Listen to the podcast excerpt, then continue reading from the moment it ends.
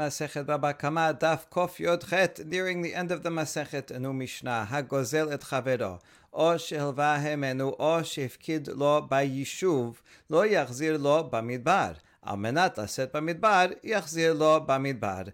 Someone who steals uh, something from someone else, money, or or he borrowed from him, or someone deposited an item with that person, and now it's time he, he either he's a, th- a thief and he decides to return it, or the loan is due, or it's time to return that deposit um, the person returning it uh, cannot return it in the middle of the desert in an unsettled area where it's not safe. Um, so the the uh, lender can say, "No, I don't want to accept it here. Right? Come, uh, bring it to the house. Bring, give it to me in the city where I can safeguard it. I can take it home properly. You're finding me in the middle of the nowhere where there's bandits and it can be stolen. I, I, he doesn't have to accept it in that place. However, if when they first made the loan or the or deposit, um, he said, "Listen, I'm going to borrow this on condition that I'm going out into the desert, so I'm going to be there. Uh, therefore, I want to be able to return it while we're in the unsettled area." Uh, so in that case, the person who gave it, the lender um, or the owner of the item, does have to accept it officially in the unsettled area. We challenge this. Urminhu from a braita milveh shemishtalemet bechol makom pikadon en mishtalemin ella bimkoman. Uh, challenges from the resha that says a loan can be paid back in any place, whereas an item that you uh, that you borrow or watching for someone has to be paid back in its place. That makes sense for an item because uh, you can't expect uh, people to have to carry around the item all the way back home. Um, but money, uh, you have to accept anywhere. This is a contradiction to the Mishnah that did not make any distinction and said money also uh, you cannot return in the in an unsettled area.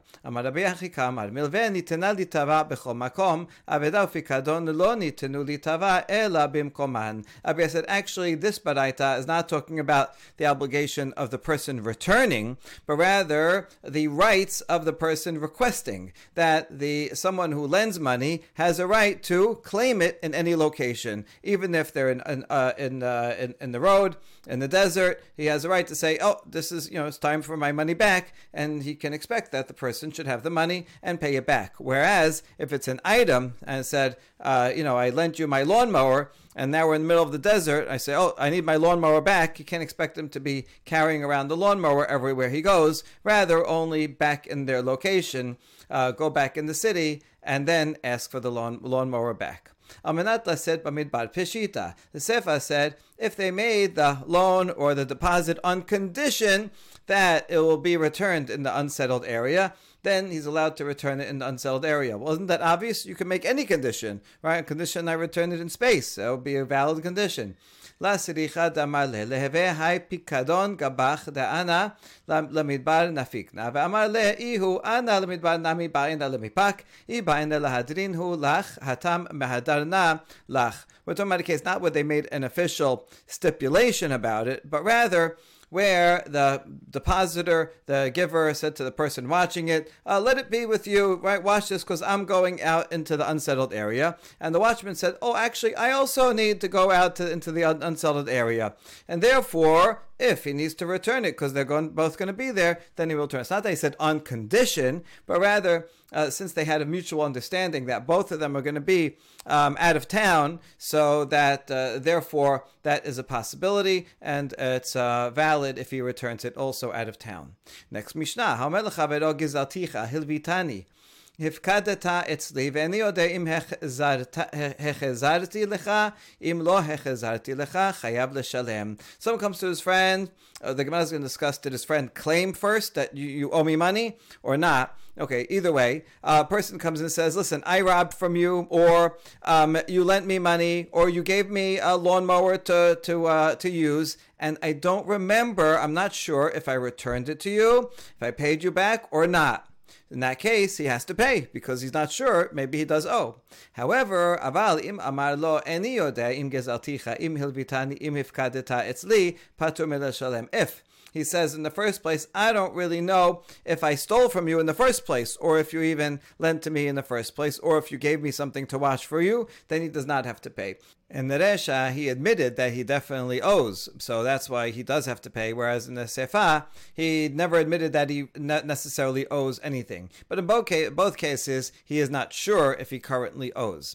Now, what the Mishnah doesn't say is, was did the other party claim something first or not? So we're going to bring that in. Itamad, maneli biadcha vehala omed in yodea. Rav huna v'Rav Yehuda amre chayav, v'Rav Nachman v'Rabbi Yochanan amre patur. If a claimant says, you owe me $100. And the other uh, says, the defendant says, I, I don't know, I'm not sure if I owe you or not. So this is Bari Veshema. The claimant is sure that he's owed hundred dollars, and the defendant is not sure if he if he does or not. He's not he's not denying it, but he just doesn't know. So in that case, Rav and Rav Yehuda say he does have to pay, and Rav Nachman and Rabbi Yochanan say he does not have to pay. Oh, what's at the root of their machloket? Rav Huna and Rav Yehuda Bari Veshema Bari Adif. Rav and Rav Yehuda says he does have to pay because if you have someone with a certain claim and the other has is uncertain, so so the certain one will win out, right? He knows, so we should follow him, and you have to pay. Whereas the other two sages, no, it's a does not does not does not have to pay because Leave the money where it is until the other person can prove. Um, bring two witnesses that I owe you, and then I will pay. But right now, all you have is a certain claim, but it's not backed up. So you can't. I'm, I'm not sure. Um, I, I I can't. I'm not denying it, but I'm not agreeing either. You bring proof, and then I'll pay you. Tenan. So now we're going to uh, prove Rav Nachman and Rabbi Yochanan's opinion challenged uh, to Rav Huna and Rav Yehuda.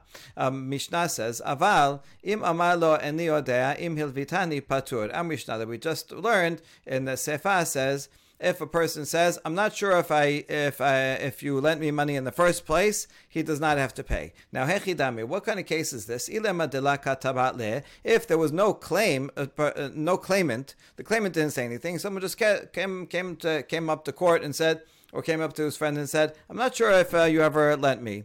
Well, in that case, then it would have to be the same case in the Resha. Resha nami de la. In the Resha also would be where there's no claim to begin with. So that means a person just comes up, comes to his friend and says, listen, I know I, I borrowed something from you. I don't know if I paid you back. But if there's no claim, why would you have to say uh, that he is liable? He's the one that just admitted in the first place, I, I borrowed from you, but I'm not sure I paid back. So.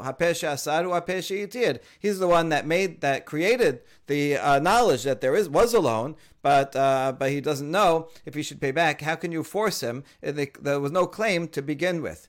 De katabatle sefa. Rather, the resha certainly must be where there was a person claimed you owe me money. The other person admits, oh yes, I uh, I did I did borrow from you, but maybe I'm not sure if I paid you back there it would make sense to say that he is liable. So therefore, the sefa is also where there is a claim, and it says patur. So that means someone said you owe me money, another person says I don't know. All right, that's. That that that's the case of the sefa of the Mishnah, and that's exactly the same as the case that they were arguing about. And it says patur, which is a proof for Rav Nachman and Rabbi Yochanan, a challenge to Rav, Rav Huna and Rav Yehuda. So we answer lo leolam de laset. No, in fact, we're talking about both clauses of the Mishnah. Is there's no claimant, and so why is the person coming in the resha? He wants to fulfill his obligation from heaven, even though there's no claimant. He's trying to remember. He says, "Oh, you know what." I, I'm pre- I, I know that I did borrow from him and I'm not sure if I paid back. So he's going to his friend and says, you know, I want to be totally clear. I want to be fulfill my obligation to you and to heaven. And since I know that I borrowed from you, but I'm not sure if I paid back, so then he has to pay back just in case, even when there's no claimant. And therefore, the sefa also could be where there's no claimant. And so he's uh, only patur because there was no claim. But if there was a claim, then he then he would have to pay. And that's what Rav Rav Huna and Rav Yudah said So that's the answer. Now that we use this argument, Babalasit Yadeh Shamayim, to help out Rav and Rav Huna, we see that this is also useful for Rabbi Yochanan, even though Rabbi Yochanan disagreed. In a different case, he also actually uses this very same argument. Itmar Name Amar Rabbi Chia Bar Abba Amar Rabbi Yochanan, Hamelech Havero Maneli Biadcha, Vehala Omer Eni Yodea Chayav. If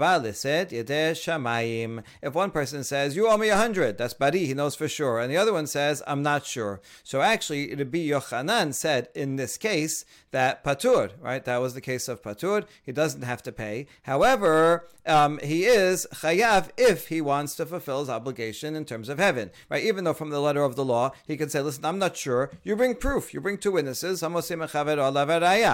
in a court, he wouldn't have to pay. But if he wants to be totally clear, even from heaven, then he would have to pay, and Rabbi Yochanan would agree to that. Um, so just like you say that here, so too you can say in the Resha, even though there's no claimant, um, you could say Chayav. That, that means, according to Rav, Rav Huna Rav Yehuda, means that he wanted to fill his obligation to heaven.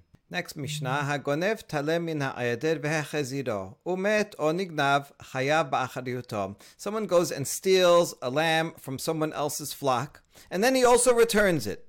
However, after he returned it, he he returned it without telling the owner. So it's stolen. He returned it, but he didn't tell the owner, and it dies or it gets stolen by someone else. The first thief is responsible um, because he didn't let the owner know that he returned it, and so he's going to snuck back. Is that sufficient? You steal something, you sneak back in and return it. Does that mean nothing happened? Uh, no, you took ownership over it. You took responsibility over it when you stole it, and therefore returning it is not enough. You have to tell the owner. However, lo yadu ba'alim lo bignevato velo umanu et ason ushlemahi patur. However, if the owner never knew that it was stolen in the first place and also never knew that it was returned and he counts all the sheep, he knows he has 20 sheep, he counts them, all 20 are accounted for. Then, once he does that, so the owner takes back responsibility from it being stolen. And even though he doesn't know it was returned and actually never even knew it was stolen in the first place, once he counts it, he takes responsibility back. And then, if the sheep dies after that, he is not liable. Gemara is going to bring four different interpretations of this Mishnah of exactly which. Uh, uh, which cases we're talking about. Did the owner know that it was stolen or not know? In which case, there's two clauses, the Resha and the Sefa. The Resha is assuming that he knew when that it was stolen, but didn't know it was returned. The Sefa is that he didn't know it was, it was stolen or returned Okay, there's going to be different interpretations. Amar Rav, number one. לדעת צריך דעת, שלא לדעת מניין פותר, וכי קטנה ומנו את אסון והיא שלמה אספה. Rav says if the owner knew it was stolen, then he has to have awareness that it was returned, right? He saw that it was stolen, then the thief has to come, knock on the door and says, I am returning it. And once he returns it, then he's off the hook. But if he just put deposits it back, so uh, not not good enough. He will he will be responsible even if it dies. However, if the if the owner never knew it was stolen, then it's enough that just to return it also in secret, and um, as long as the owner counts all the sheep and they're all there, then that's it. The, uh, the, the thief is not responsible. So, according to that reading, when it says when one counts, then um, and the full count is there, he is not uh, he is not uh, li- no longer liable. That is only talking about the sefa when the owner didn't know was stolen in the first place. But this does not apply to the resha. The resha where the owner knows it was stolen, the counting is not enough. He actually has to be told specifically, "Here, I am returning your sheep." Ushmuel Amar ben ledat ben shelo ledat minyan poter. Shmuel is more lenient on the thief, and he says whether the owner knew that it was stolen in the first place or didn't know it was stolen in the first place doesn't matter as long as the thief returns it and the owner counts up his sheep and all 20 are there then that's it. The robber is off the hook. According to Shemuel, the last line that says, as long as you count it, then uh, the robber is uh, off the hook, that is going on both the Resha and the Sefa. A third opinion is Rabbi Yochanan Amar ledaat minyan poter shelo ledaat afilu minyan name lo sarich. Rabbi Yochanan is the most lenient. He says if the owner knew it was stolen, then it's sufficient that the uh, that he return, that the robber return it, and the owner count it. So you see that the last line, as long as you count it, the robber is not liable. That's talking about the first case where the owner knows it was stolen. And let's say the owner didn't know it was stolen, well then he doesn't even have to count. If it's just in the middle of the night, the robber goes, takes it, he, after a half hour, he feels bad. Nah, I don't want to do that. He returns it. That's it uh, and, and, then it dies after, the robber is uh, not responsible um, because the owner never knew that it was stolen in the first place. So that's the most lenient on the robber. Rav Chisda Amar, Rav Chisda is the opposite of Rav.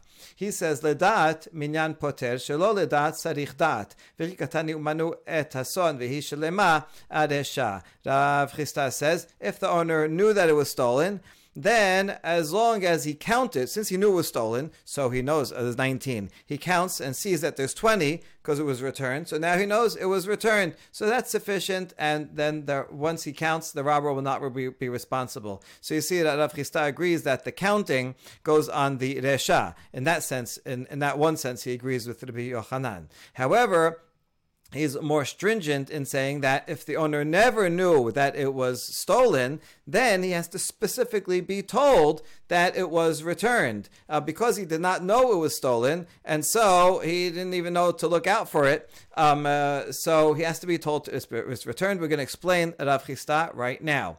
Amar Rava.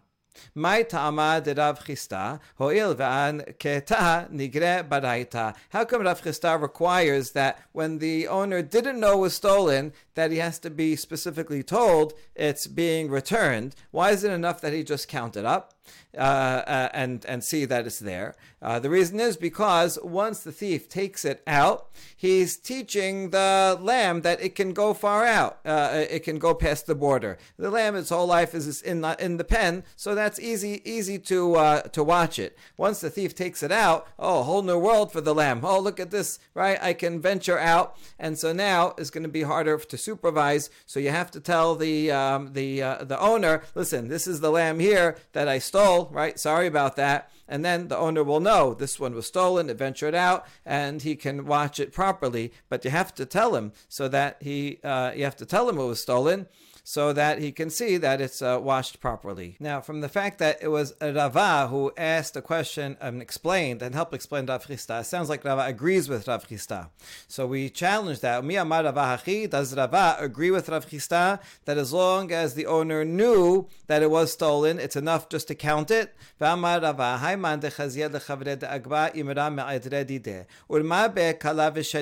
ולא hadre הדרה, אלא הדרה, ומת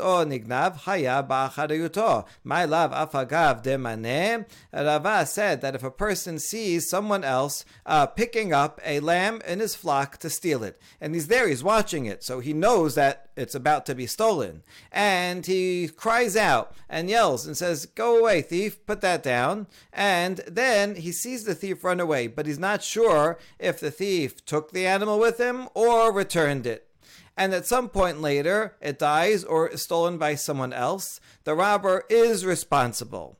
That's what Rava said. Now, what, what, what's the case we're talking about? Is it not that the owner went and counted? Is it presumably that he, he suspects that one of his sheep was counted? So wouldn't he go out and count them? And uh, therefore, he knew that it was stolen, right? Because he saw him uh, potentially walk out, or run out with it. Um, and he then he counted, and they were all there. And according to Rav Chisda, if you if the if the owner knows and then is counted, the robber is no longer liable. So why would uh, Rava teach here that he is liable? And the answer is lo de la manera. No, we're talking about a case where the owner did not count it. Since he didn't count it, and certainly he wasn't told and he didn't know, that's why the robber is still responsible. And now we uh, have a challenge against Rav. Mi amar hachi. Did Rav really say that when the owner did not know that it was stolen, that it's enough just to count it? Um, if and then it's returned. He didn't know it was stolen, and then it's returned. As long as he counts it, then uh, the uh, the robber is not responsible.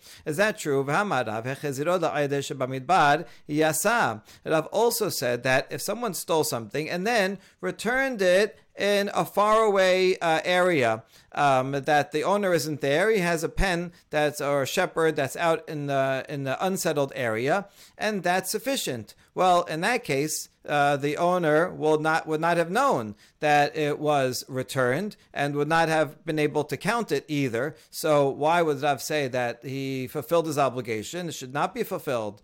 Rav Chanan Baraba Bidku Ata. So Rav Chanan Baraba explains that Rav here is talking about a case of a spotted sheep because it's spotted, it's, and it's the only spotted one in his uh, in his herd. He the owner would look out says, "Where's where's the spotted sheep?" And he would notice immediately that it's gone. And therefore, this is the same as uh, if he actually knew that it was stolen. And just like he knew it was stolen because it's distinctive, when it's returned, uh, also the shepherd who's there will see it and recognize it and know that it was returned. That's why Rav says it doesn't matter where it's returned, even if he didn't, eh, even if he wasn't, eh, even if he didn't know specifically it was stolen, he'll realize it was stolen because it's so distinctive. We next propose that the following Baraita includes within it all four of the opinions of the Amoraim that we saw um, are going to be included as a machloket between Tanaim in the following Baraita. Although there's only two Tanaim, but there's also two cases, so two times two. Uh, we can find all four opinions. Tale mina aeder vesela mina kis lamakom sheganav yachzir diber Rabbi Ishmael. Rabbi Akiva omer sarich dat be'alim. Someone who steals a sheep from a herd or he steals a coin from someone's purse. So uh, and he now he has to return it. So according to the Bishmael, he just returns it to where he got it from. He doesn't have to tell the the uh, the owner. Just he's a pickpocket. Just like he pickpocketed it out, he can pickpocket it back in without the owner realizing it. Um, whereas Rabbi Akiva says in both cases, you have to tell the owner, listen, I took this out of your purse, I want to return it. I took the sheep and I want to return it. Okay. Savaruha tekule amait lehud Rabbi Yitzchak. Damar Rabbi Adam mashmesh bechiso bechol sha'a. We're going to assume right now, for the purpose of this argument, that everybody agrees with Rabbi Yitzchak, who says that people are always counting their money in their pocket, in their purse. They're always checking to look to make sure nothing fell out or no one stole anything. And therefore, we can assume that that's the guy had 10 coins in it before and someone stole one. He's going to be looking in a few minutes and he's going to notice, oh, there's only nine. It was stolen and therefore the case of the purse is one where he knows that something was stolen. And now we have a machloket when one knows it was stolen. So are they not arguing on this very matter? Maila besela ledaat ubeplukta derav. And uh, Rabbi Akiva, who says that you have to return it to, to the person specifically, that would be what Rav says, um, that if you know, if you know it was stolen, you have to know when it was returned. Uh, whereas Rabbi Ishmael would agree with Shemuel, or the other way around, Shemuel the Amorah would agree with Rabbi Ishmael that it's enough that it's counted, right? And just like when it's stolen, he's counting every every few minutes and sees it was nine. As long as the pickpocket, right, puts it back in, um, uh, even without the owner knowing, but we assume the owner counts every few minutes and then they'll count some time later and said, oh, look, now it's 10. It was returned. Okay, he doesn't know who took it, but it doesn't matter. Once that happens, the robber is off the hook. Even if that purse gets stolen by somebody else later, um, the first robber is not responsible as long as the owner counted, counted when it was gone and counted when it came back. He's good because he knew about it. Actually, according to Shemuel, even if he never realized it was gone, right? As long as it was counted at some point and then and then stolen by the second guy after, um, the first robber is off the hook. Okay, so there there we see uh, within the case of the purse the machlok between Rav and Shemuel. Now we're going to propose that the other case regarding the sheep um, has the other machloket in it. Now, in printed edition, it says the word la as if it's rejecting the point before, um, but this is uh, this word should not be there. If you can see here in the Vilna, in the Vilna printing, actually the word la is in parentheses to be erased, and that's correct. It should be erased because you see in all of the manuscripts uh, the word la is not there. So this is not rejecting what we just saw, but continuing. Um, if the case of Puris tells us the machlok between Rav and Shemuel, and then betaleh shelo ledat upluktat Rav Chisda v'Rabbi Yochanan. Why, why mention two cases? The case of the sheep, that's where the owner didn't know, because unlike a purse where people are always counting their money, people are not constantly counting their sheep unless they can't sleep. Um, so uh, this is a case where the owner didn't know. And here also, uh, Rav Chisda would be the opinion of Rabbi Akiva that you have to, uh, since he didn't know, um, you have to re- return it and tell him because now it learned how to go past the pen and now it's going to have to uh, be watched more, guarded more carefully. Uh, whereas Rabbi Yochanan follows the opinion of Rabbi Ishmael that if he didn't know it was gone, you don't have to tell him it was returned. According to Yochanan, you don't need anything. You don't even have to be. You don't even have to count it. So even if he doesn't, he didn't count it uh, uh, since it was stolen, or from before it was stolen, it doesn't matter as long as the thief takes it and returns it. Um, that's it. He did his obligation, and if it dies or is stolen after, the thief is not responsible. So now we have all four Amoraim um, are built into this uh, machloket tanaim. Uh, so is this a good proposal? We reject it. Amar Rav Zevid Mishmed Rava Bishomer sheganav mereshut ba'alim kule amala pelige kederav chisda v'acha bishomer sheganav mereshuto sheyachzir lemakom sheganav kami palge. Rabbi Akiva sabar kalta lo shemirato v'Rabbi Ishmael sabar lo kalta lo shemirato. Rav Zevid, in the name of Rav says actually it could be that everybody agrees with Rav Chisda. This is, makes sense. Remember Rava before, he's the one that defended Rav Chisda, which meant he agreed with them. So he, well, he wants all the Tanaim to be on Rav Chisda's side. And therefore he says, if it's a uh, shomer, a custodian, who steals from the owner's field, um, so he went, he, although he's a, he's a watchman, but he goes into the, uh, the, the owner's field and takes something. Um, so everyone would agree that we would follow Rav Chisda. If he knew, then he has to count it first. And if he didn't know, he has to let him know. But this this uh, baraita, machloket between Rabbi Akiva and Rabbi Ishmael, are talking about a different case of a shomer who steals it from the from his own domain. In other words, someone gave him a sheep to watch. Okay, he's watching the sheep, and he decides he's going to steal the sheep that he is meant to watch. So he didn't go into someone else's property. Um, he he got, he took it from his own property, and now he took it somewhere else. He's stealing it. He's on his way to take it to a different place. But then he changes his mind and he returns it. Um, so he returns it back to his own home where he was supposed to keep it the whole time. That's where the machloket is. Rabbi Akiva says once he removes it from the place that it's supposed to be, so now he is a thief and his uh, guardianship ends. He's no longer a guard, and therefore, if it gets stolen from from him at that time, uh, the, the thief is responsible because he doesn't have the exemptions that a shomer would, or if it dies. Where Rabbi Ishmael said, um, no, even though he took it took it away with intention to um, to steal it, but now he returned it. He is still called a shomer, and a shomer is not liable if it gets stolen or lost, but not because of his negligence. So therefore, he is not responsible. So we're talking about they're, they're arguing on a different different uh, different case completely. Um, but if it was actually stolen um, from a different place by, by the shomer or by anyone, in fact, then they would all agree with Rav Chisda. Lema minyan poter tanaehi. Now, a new proposal. Um, does counting get the um, the robber off the hook and no longer responsible? Um, that is a machloket between the following Tanaim. Can we propose that? Did Tanya Hagozel lo Tane hada yasa v'Tanya idach lo yasa. A robber steals a lamb from someone else. Um, and the victim realizes that the lamb was stolen, and now the robber uh, he feels bad. He wants to pay back uh, the uh, the owner for the amount, but he's embarrassed to come in and confront him and say, "Oh, I stole, and here's the thing back." He wants to return the money in a subtle way, and so here's what he does: he goes and buys something. The thief, uh, the robber, buys something from the owner, but he overpays, right? And he overpays by the amount that that stolen lamb was worth.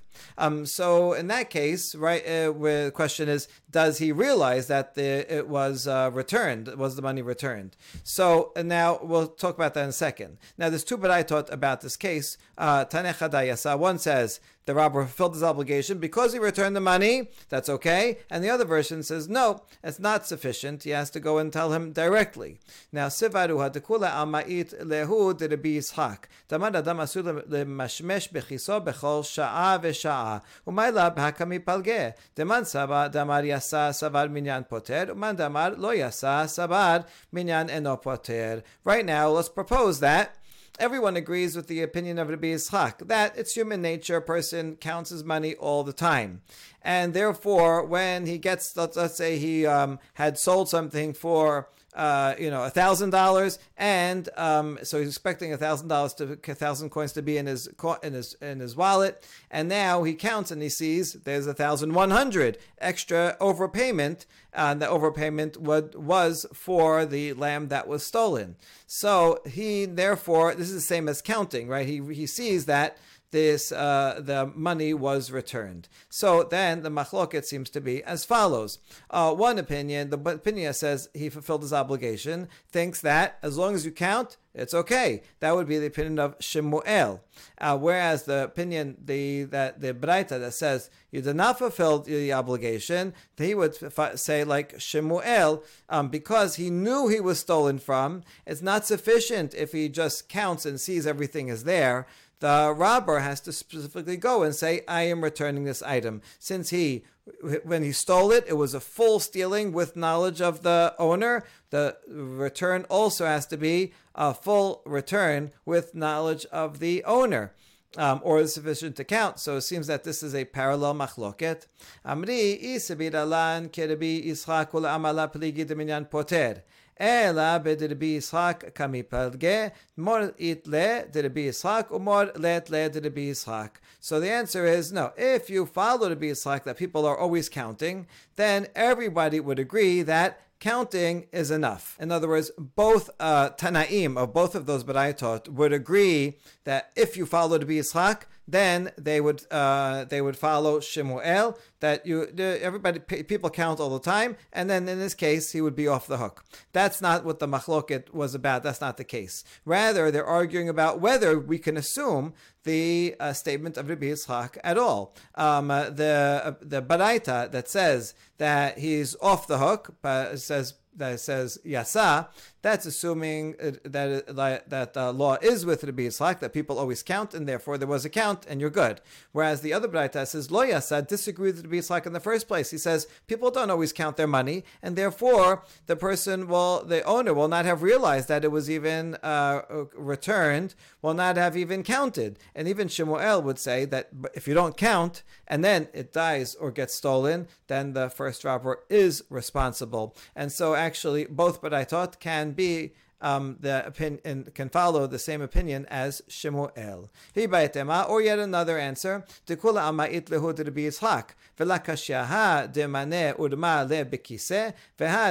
urma lide. Or could be that in fact both, but I thought would agree with Rabbi Yitzchak that a person counts their money all the time, and the difference is when the robber returned the money and to pay for the overpay for that item, if he put it in the uh, in the owner's purse, well, then the the owner may not know how much was in the purse, and so even if he's counting, he doesn't know how much was in there. There was there was uh, was in there to begin with, and how much there is now. So he would not be he would not be aware, and that's why lo yasa. Whereas he put in his hand, oh, it's in his hand, so now he knows he's going to count what's in his hand, and then he'll realize that it's an overpayment, and that's why yasa.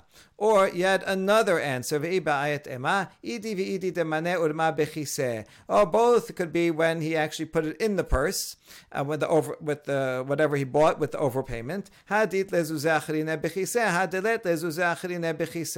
And uh, one is where he had other money in the in the purse and he doesn't know necessarily how much money. Now it's all mixed in. In that case, the the owner did not realize the overpayment, and that's why lo yasa. Whereas the Braita that says he fulfilled his obligation is where there was no other money. He knew the purse was empty, and now he can see oh, that there was supposed to be only a thousand that he paid. I see now he paid eleven hundred, so that's the same as counting, and that's why um, we're following Shemuel, and he fulfilled his obligation of returning because the owner uh, counted how much money and sees that the um, amount of what was stolen has now been returned. Next Mishnah, En lokhin min haroim semer vechalab ugdayim, velo mishomere perot, esim uferot. One is not allowed to buy stolen goods, and that includes things that are likely to be stolen. And therefore, you have a shepherd, he's watching someone else's animals. You can't buy from the shepherd milk or small animals because it's likely that the shepherd is just stealing them from the owner without the owner's permission, selling them, and making some money on the side. You also are not allowed to buy uh, produce from people who are watching the produce. This is a watchman, and so he's uh, he's only there to watch it, um, or or trees that he's watching, because then he's probably taking some of the fruit or taking some of the wood from the trees. He's the watchman, so who's going to catch him without the owner's knowledge? But that's stolen property.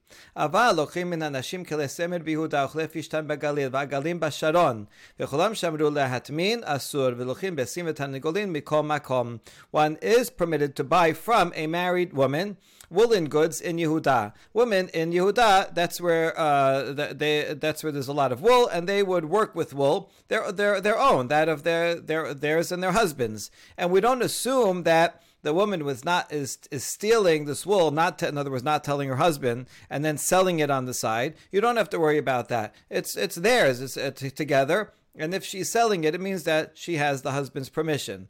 Um, also, linen in the Galil, that's, the, that's where linen was usually grown.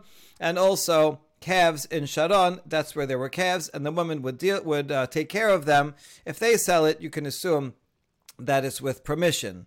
And in all, but in all these cases, if the seller says, "Listen, just hide this, right? Don't show it to anyone," then it's prohibited because that means they have something to hide. They don't want to see. Uh, they don't want people to see. Oh, where'd you get that uh, nice wool from? Oh, I bought it from that person. Then they'll go to that person. They'll be found out if, in fact, uh, so if they're saying hide it, it means that they probably are stealing it, and that's why they want you to hide it. Otherwise, they would say, show it off, it would get more customers. Um, now, eggs and chickens, one can buy in any place. Uh, these are just very cheap commodities. People aren't going to go steal them from the owner to sell to resell them. So you can assume that, that the, all those are sold with permission. We have a Braita that expands on the Mishnah, Tanu Rabbanan. En lochim min haroim, lo izin velo gedayim, lo gizin velo tirushin shel semer. אבל לוקחים מהן תפורים מפני שהן שלהן, mehen chalav חלב וגבינה midbar velo bayishuv. One cannot purchase from shepherds goats or kids or fleeces or torn pieces of wool. That's a fleeces is when it's shaven and torn. It's when they torn a little bit of hair at a time off of it um, because in all these cases, it's likely that the shepherd is stealing it and selling it without permission of the owner. However, if it's uh, uh, um, uh, if it's so, it's a sewn garment, then you can assume that that's that's it belongs to the shepherd himself. Uh, he would uh, shepherd would sell raw material, but not something that's all uh, sewn and the finished product, then it's probably his himself, and he has permission to sell it. Um, and then you and you can buy milk and cheese in an unsettled area, but not in a settled area. In the unsettled area, this is far away from the owner, from where the owner lives, and so how are you going to get the milk all the way back to the owner? You, you're, in the, you're in the middle of nowhere, so the milk is just going to go to waste. So therefore, it's likely that the shepherd has permission from the owner to sell the milk and the cheese when you're out in the in the wilderness. But if you're in the settled area near the city, then the owner we suspect will want the milk to come back to him and does not want it to be sold, and therefore it's stolen. ולוקחים מהן ארבע וחמש צאן, ארבע וחמש גזין, אבל לא שתי צאן ולא שתי גזין. Well, Baraita continues and says one is allowed to buy four or five sheep from a shepherd, or four or five fleeces, but not just two uh, uh, sheep or two fleeces. The reason is if you buy a lot, then the owner is likely to rec- to realize, right? Uh, you know, before you had 20, we'll see the ratios the Gemara will, will discuss. Before you had 20 and now you're down to 15, the owner's going to realize immediately, hey, asked the shepherd, where's the other five? So the shepherd is not going to steal and sell so many. But if it's only two, so then you know there's a lot. There's two less. The the owner may not spot that the, realize that there's two missing. So a shepherd would steal and sell one or two. He wouldn't steal and sell four or five. You're asking, what about three? Of course, the Gemara is going to answer that too. Rabbi Yehuda Omer, Bayitot lochin mehen, midbariyot en lochin mehen. Rabbi Yehuda distinguishes between domestic animals that are near the home of the owner. Um, uh, those you can buy from the shepherd because since they're near the home of the owner, the owner is looking and he's going to notice if there is some missing. Whereas if it's out in the wilderness, not where the owner is, and the owner just tells the shepherd, "Go, you know, go out far away and take care of the animals," the owner is not going to notice if if they are missing, and so then it's more likely that the shepherd will steal them and sell them without the owner knowing. Klalo shel davar. Here's the rule that will cover all the bases. Kol sheharo'eh mocher ubal abayit margish bo lochin mehen and bo and lochin mehen. Any case where if the shepherd would sell it, the owner would realize. So then you can assume that he has permission from the owner, and you can buy it from uh, from the shepherd. But in any case where the owner would not realize, and you can assume that the owner would not realize that these things are missing, then you have to assume that the shepherd may be stealing it and selling it without the owner's permission, and therefore you cannot buy from them. That's the Baraita. Now we're going to analyze some parts of it. Amar Mor. Luchin mehen arba v'chamesh son arba v'chamesh gizin. Hashtay lomar arba'a zan binan chamisha mibaya. So it says that you can buy four or five sheep or four or five fleeces. Um, so if we know that you can buy uh, four, then all the more so you can buy five, because um, the more that you buy, the more likely it is it is that the owner will realize. So why do you have to say four or five? Just say four. Amar Rav chamisha. So Rav Chisda says no, it's not four or five. It's four out of five. That's the ratio. You can buy four fifths of the flock, or however many he has. He has a hundred. You can buy eighty. ואיכא דאמרי אמר רב חיסטה ארבע מעדר קטן וחמש מעדר גדול. Or another version of the answer is four is for a small flock and five is for a big flock. The point is that it's going to be a number that will be noticeable uh, by the owner just by looking. Aha gufa kashya. And now we have a contradiction within the Braita. Amat arba v'chamesh son, arba v'chamesh gizin, arba v'chamesh in, aval shalosh la. Emasefa aval lo sheteson ha-shalosh zabninan.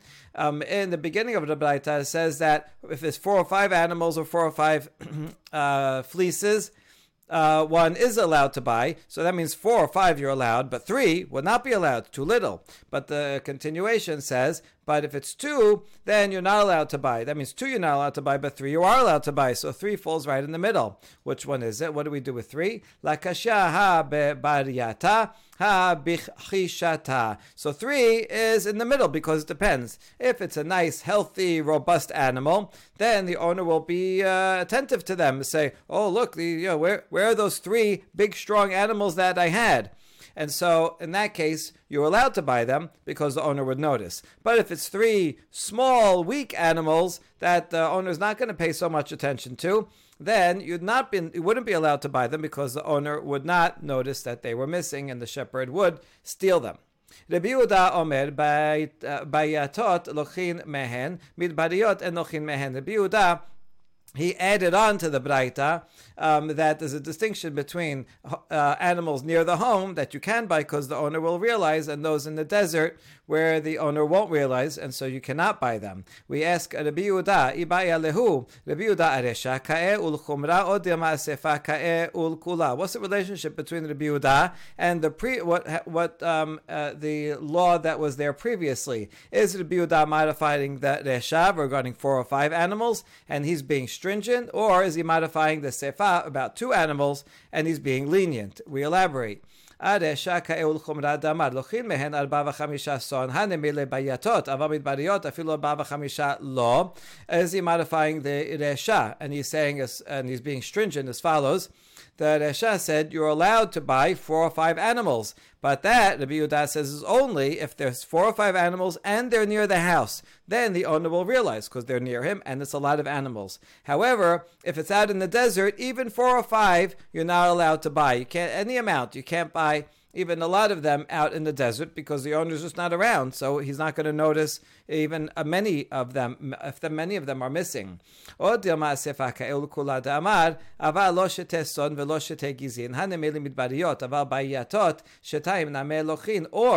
the Biuda's statement modifying the, the sefa? Um, and he's being lenient. And where Sefa says you cannot buy two animals or just two uh, fleeces because that's not noticeable. But that stringency, that prohibition, only applies out in the desert. If it's out in the desert and it's only a couple of animals, the owner will not notice. However, if it's near his home, then even two, the owner will notice. Right? He's looking around. He he see he sees that they, he'll notice that there are two missing, and therefore near the home you can buy even just two animals. That's the question, and we have an answer.